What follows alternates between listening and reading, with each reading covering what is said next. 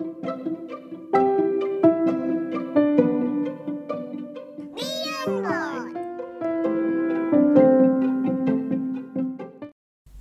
ดีครับหนังสือที่จะมารีวิวให้ฟังในวันนี้นะครับ ก็เป็นหนังสือที่ผมเพิ่งอ่านจบเมื่อไม่นานมานี้เองจริงๆก็ต้องยอมรับก่อนว่าซื้อมานานมากแล้ว แต่ว่าก็แบบอ่านไปได้ครึ่งๆกลางๆ แล้วก็ไม่จบสักทีจนกระทั่งวันก่อน ผมได้ไปอ่านเจอใน Facebook แล้วก็มีผู้รู้ท่านหนึ่งเขาวิเคราะห์สถานการณ์บ้านเมือง แล้วเขาก็ กลับมาอ้างอิงหนังสือเล่มนี้ แล้วเราก็พบว่าเฮ้ยเจ๋งว่าน่าสนุกเราก็เลยไปขุดกลับขึ้นมาอ่านใหม่ แล้วก็อ่านรวดเดียวจบด้วยความสนุกมากเลย คือมันเหมือนพอมีคนบางคนรีวิวให้เราฟังแล้วเราก็อินไงครับหนังสือเล่มนี้ชื่อว่า Good Strategy Bad Strategy ครับแต่ความสำคัญของหนังสือเล่มนี้นะครับเขาก็จะเล่าว่า strategy ที่ดีมีลักษณะเป็นยังไง แล้ว strategy ที่ไม่ดีมันเป็นยังไง ก่อนที่เราจะเข้าใจว่ากลยุทธ์ที่ดีคืออะไรนะครับ เราต้องมาเข้าใจกับว่ากลยุทธ์ที่ไม่ดีเนี่ยหน้าตาเป็นยังไง อันที่หนึ่งนี่ยเขาบอกกลยุทธ์ที่ไม่ดีเนี่ยมันคือการใช้คำแบบสวยหรูแต่พั่มเพลอเว่นเวอร์อาจจะเคยได้ยินแบบบางบริษัทใช่ไหมมีกลยุทธ์แบบ 5P อะไรอย่างเงี้ยหรือใช้คำแบบคำสวยๆคำดีๆ มาเรียงต่อกัน แต่ว่าจริงๆแล้วมันไม่มีความชัดเจนและไม่ได้เข้าใจถึงปัญหาและไม่ได้เห็นถึงประเด็นเลยว่าคุณจะทำอะไร ผมก็เห็นบาง หน่วยงานอันนี้ส่วนตัวจริงคือเล่าให้ฟัง เขาบอกว่าเขามีกลยุทธ์สมมติ 5P แล้วกัน แต่ผมพบว่าไอ้ P แต่ละตัวเนี่ยมันเหมือนได้แบบ มันเป็นคำที่คนละเลเวลกันนะอันนึงเป็นภาพใหญ่ อันนึงเป็นภาพเล็ก P อีกตัวเป็นสับเซตของอีกตัวได้ แต่เขาแค่แบบอยากจะเอาแบบ P ทั้ง 5 ตัวเนี้มาเรียงต่อกันให้มันดูสวยๆอะซึ่งอันเนี้ยเป็นตัวอย่างของ strategy ที่ไม่ดีอันที่1 strategy ที่ไม่ดีอันที่2เนี่ยนะครับก็คือว่า เป็นการตั้งกลยุทธ์โดยที่ไม่ได้มองเห็นปัญหาที่แท้จริง คือไม่กล้ายอมรับว่ามีปัญหาที่แท้จริงอะไรอยู่ ฉันมีปัญหาด้านนี้อยู่ แต่ฉันไม่พูดถึงมัน แต่ฉันอยากจะได้สิ่งนู้นสมมตินะแล้วก็เลือกที่จะทำสิ่งนู้นโดยที่ไม่ยอมบอกหรือ address ปัญหาจริงๆว่าตอนนี้คุณกำลังมีปัญหาอะไรอยู่ ลักษณะของกลยุทธ์ที่ไม่ดีอันที่3เนี่ยนะครับคือกลยุทธ์ที่เราคิดว่าเป้าหมายคือตัวกลยุทธ์ อันนี้จะฟังดูงงนิดนึงแต่คือแบบว่า ฉันมีกลยุทธ์ว่าฉันจะต้องเพิ่มยอดขาย 10%นี่เป็นกลยุทธ์ไหมไม่ใช่ มันคือเป้า ฉันมีกลยุทธ์ว่าฉันจะต้องสอบได้ A ทุกวิชา นี่ไม่ใช่กลยุทธ์ อันนี้คือเป้า อันนี้คือการกลยุทธ์ที่ผิดแบบที่ 3 คือลงคิดว่าเป็นเป้าหมายเนี่ยคือกลยุทธ์ และอันสุดท้ายของกลยุทธ์ที่ผิดก็คือว่า เลือก objective ผิด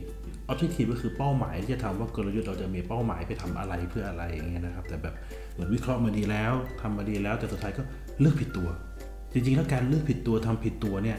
มันก็แอบอันตรายนะ มันเหมือนกับแบบหันหน้าผิดทิศเลยอะทำผิดสิ่งที่ควรจะทำอะอันนี้ก็เป็นกลยุทธ์ที่ไม่ดีอันที่สี่แล้วกลยุทธ์ที่ดีมันต้องมีหน้าตา มันต้องมีองค์ประกอบยังไง หนังสือเขาก็ได้วิเคราะห์ออกมานะครับ แล้วเขาก็บอกว่า กลยุทธ์ที่ดีเนี่ยมันต้องมีองค์ประกอบ 3 ด้าน ด้านแรกคือต้องวิเคราะห์ วิเคราะห์ปัญหามาก่อน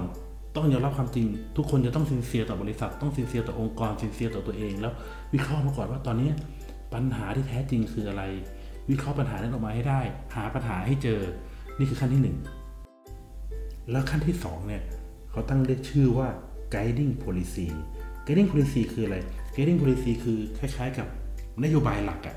เราจะบอกว่าเราจะไปในทิศทางนี้กันนะ เราจะทำประมาณนี้กันนะ เพื่อแก้ปัญหาของเรา เช่น สมมุติว่าเราอยู่ในธุรกิจที่แบบกำลังขาลงอย่างเงี้ยใช่ไหมแล้วแบบผู้บริหารบอกว่าเราพบปัญหาแล้วธุรกิจเราขาลงแล้วซันเซ็ตแล้วเราไม่สามารถจะ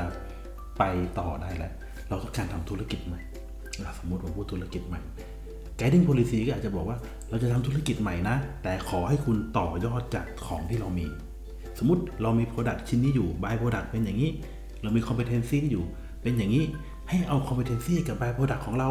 ไปต่อยอดเป็นธุรกิจใหม่นะ นี่คือ guiding policy ไม่ใช่บอกว่าจงไปหาธุรกิจใหม่อะไรก็ได้ ไม่งั้นเดี๋ยวพนักงานก็บอกเราอยู่ธุรกิจสมมติทุกวันนี้เราอยู่อุตสาหกรรมทอผ้า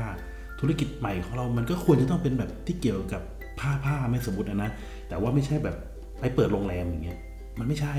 guiding policy คือบอกแนวทางว่าเราจะไปประมาณไหน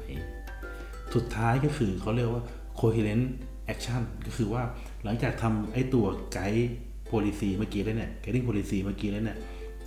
action ของทุกภาคส่วนในองค์กรของทุกคนในทีมต้องสอดคล้องไปในทางเดียวกัน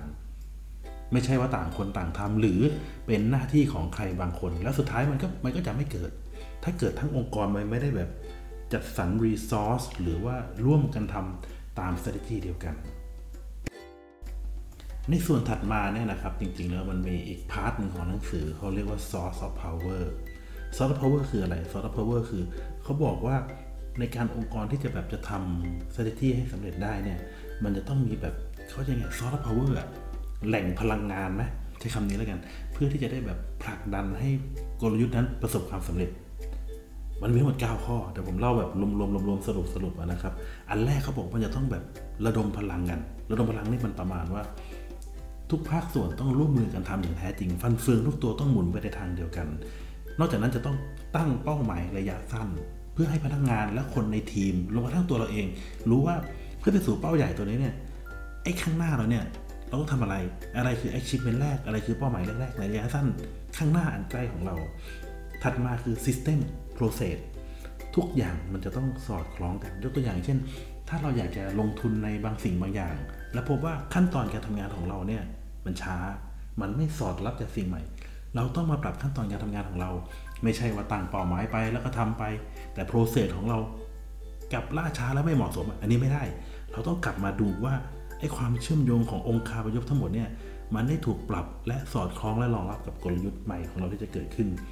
อีกอันนึงเนี่ยเขาใช้คำว่าออกแบบ ตอนแรกผมอ่านพานนี่ผมก็งงออกแบบอะไรดีไซน์ไม่เชิงว่าดีไซน์ แต่คำที่ดี คือกลยุทธ์ต้องดีไซน์ให้เข้ากับสถานการณ์ ต้องดีไซน์เข้ากับลูกค้า ต้อง custom อะเหมือนเสื้อที่แบบตัด custom-made ให้เข้ากับสถานการณ์ให้เข้ากับลูกค้าให้เข้ากับสถานการณ์ให้เข้ากับกลยุทธ์ของเรา อย่าไปแบบเอามาเป็น template เป็นเสื้อโหลมาใส่ไม่ได้ มันต้อง custom ต่อมาก็คือมันต้องมีการโฟกัส resource allocation คนต้องมาลงเงินต้องมาลง คือมันต้องมีการจัดสรรทรัพยากรอย่างเหมาะสม ต้องยอมรับว่าเรามีเวลามีเงิน มีของจำกัด ถ้ากลยุทธ์เราจะไปทางไหนแล้ว เราต้อง allocate resource ทั้งหมดที่เรามีไปอยู่ในทิศทางที่เหมาะสม ข้อถัดมาก็คือว่าเวลาวางแผนกลยุทธ์หรือจะทำอะไรเนี่ยจะต้องแบบเน้นการเติบโตอย่างยั่งยืนไม่ได้เน้นระยะสั้น อันนี้ก็ตรงไปตรงมานะครับแล้วก็แผนของกลยุทธ์มันต้อง flexible ให้รองรับต่อการเปลี่ยนแปลงและอันสุดท้ายเนี่ยผมชอบมาก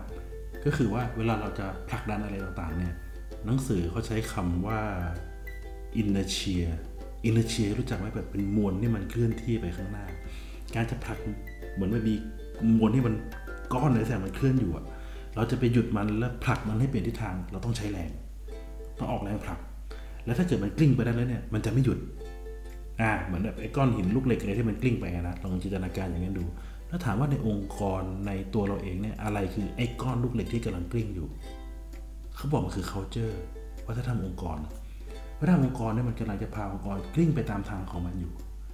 เราจะผลักมันไปอีกทางหนึ่งเนี่ยเพื่อไปสู่เป้าหมายใหม่ มันไม่ง่าย มันต้องออกแรง เราต้องไปวิเคราะห์แล้วก็ไปปรับปรุงองค์กร แล้วค่อยๆผลักไปอีกทาง ตอนแรกมันอาจจะไม่ค่อยกลิ้งไป มันอาจจะฝืนยาก แต่ถ้าเกิดเราทำตรงนี้ได้ มวลตัวนี้มันกลับทิศได้ มันจะไหลไปอีกทาง แล้วเราจะหยุดมันไม่ได้ นี่คือ source of power ของหนังสือเล่มนี้ครับ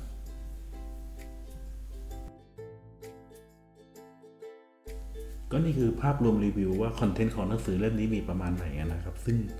ยอมรับว่าสนุกมาก คนเขียนจริง ๆ แล้วเขียนเข้าใจง่าย ไอ้ที่ผมอ่านไม่จบในตอนแรกเลยแบบใช้เวลาดองนานคือแบบเล่มมันแบบพ็อกเก็ตบุ๊กเนี่ยแล้วแบบฟอนต์พิมพ์ดีดฟอนต์มันดูน่าเบื่อไอ้เราก็โดนฟอนต์หลอกแล้วเราก็แบบหลับไงแต่พอเราแบบ อ่านข้ามไปจุดหนึ่งจนเกิดอินเนเชียนะเกิดอินเนเชียในการอ่านเราก็รู้สึกว่าหยุดไม่อยู่แล้วก็แบบอ่านได้จนจบ ตัวอย่างสนุกมาก ตัวอย่างก็จะเป็นพวกสงครามต่างๆ สงครามอิรัก เรื่องต่างๆ เคสเกิดขึ้นจริงคือเคสที่เขาสนุกมาก แล้วก็เขียนเข้าใจง่าย อ่านได้ดี แล้วก็เป็นขั้นเป็นตอนระบบความคิดของคนเขียนดีมากก็ สรุปว่าถ้าใครสนใจศึกษาเรื่องกลยุทธ์แนะนำให้อ่านนะครับ แล้วก็ตอนนี้ถ้าเกิดใครแบบ เกิดโควิดนะตอนที่ผมอัดคลิปนี้อยู่ก็แบบโควิดชัดดาวรอบสองของเมืองไทย ก็คิดจะปรับกลยุทธ์องค์กรก็ลองไม่รู้จะเริ่มจากไหนก็ลองหยิบเล่มนี้กลับมาอ่านก็ได้คอนเทนต์ตัวอย่างในหนังสือเล่มนี้ก็อาจจะเก่าสักนิดหนึ่งเพราะเป็นหนังสือในปี 2012 แต่ว่าผมว่าหลักคิดของมันก็ยังทันสมัยแล้วก็ใหม่อยู่ อันนี้เนี่ยมันไปตรงกับที่ผมเคยอ่านในงานอื่นที่ผมเคยทำงานด้านกลยุทธ์ขององค์กรมาก่อน strategy คืออะไร strategy ต่างจากแท็กติกยังไง อันนี้ผมชอบสองคำนี้มาก เพราะว่าคนไทยใช้ผิด กลยุทธ์กับเทคนิคมันต่างกันยังไง มันก็พยายามหาคำอธิบายมาหลากหลายแบบที่ผมพยายามศึกษาเองนะครับ แต่ว่ามันมีคำหนึ่งที่ฟังแล้ว get strategy คือ do the right thing ทำถูกตัวทำถูกสิ่ง เทคนิคคือ do thing right คือทำได้ดี ดังนั้น เรากำลังคุยเรื่อง strategy กันอยู่ในเล่มนี้ใช่ไหมครับ เล่มนี้เขาก็เน้นบอกว่าคุณต้องทำให้ถูกตัว strategy do the right thing แต่แท็กติกก็คือ do the thing right ยกตัวอย่างง่าย ๆ ก็เหมือนกับทีมฟุตบอลแล้วกัน strategy ของทีมฟุตบอลคืออะไร สมมติบุกแหลก หรืออุดแหลกอันนี้ง่าย ๆ แต่แท็กติกของทำในเล่นฟุตบอลคือยังไง ถ้าเราจะบุกแล้วเราจะยิงประตูกองหน้าต้องล็อกหลบยังไงกลับตัวยังไง แล้วหนีกองหลังแล้วยิงยังไงให้เข้า อันนี้เป็นแท็กติก แท็กติกอีกมุมหนึ่งเขาก็จะเรียกว่า execution เรียกว่า execution แล้วกันทีนี้เวลาเราคุยกันเรื่อง strategy ว่าเรากำลังคุยกันอยู่ในการประชุมในการทำงาน ต้องแยกให้ออกว่าตอนนี้เรากำลังคุยในเลเวลของ strategy หรือคุยในเลเวลของ tactic หลาย ๆ ครั้งมันจะปนกัน เราจะเอา tactic มาปนเป็น strategy ก็อันนี้เป็นคอมเมนต์ส่วนตัวที่เคยได้ยินขึ้นมา แต่ก็เจอกับตัวเองก็เลยอยากจะมาเล่าอยากจะมาแชร์ให้ฟังว่า เออ strategy เนี่ยมันคือ doing the right thing ก็จบการรีวิวหนังสือเล่มนี้เพียงแต่เท่านี้นะครับ ก็ขอบคุณมากครับ ถ้าชอบคลิปนี้ของผมก็เมตตากดไลค์กดแชร์หรือ subscribe ได้ก็จะเป็นพระคุณอย่างยิ่งนะครับ ขอบคุณมากครับ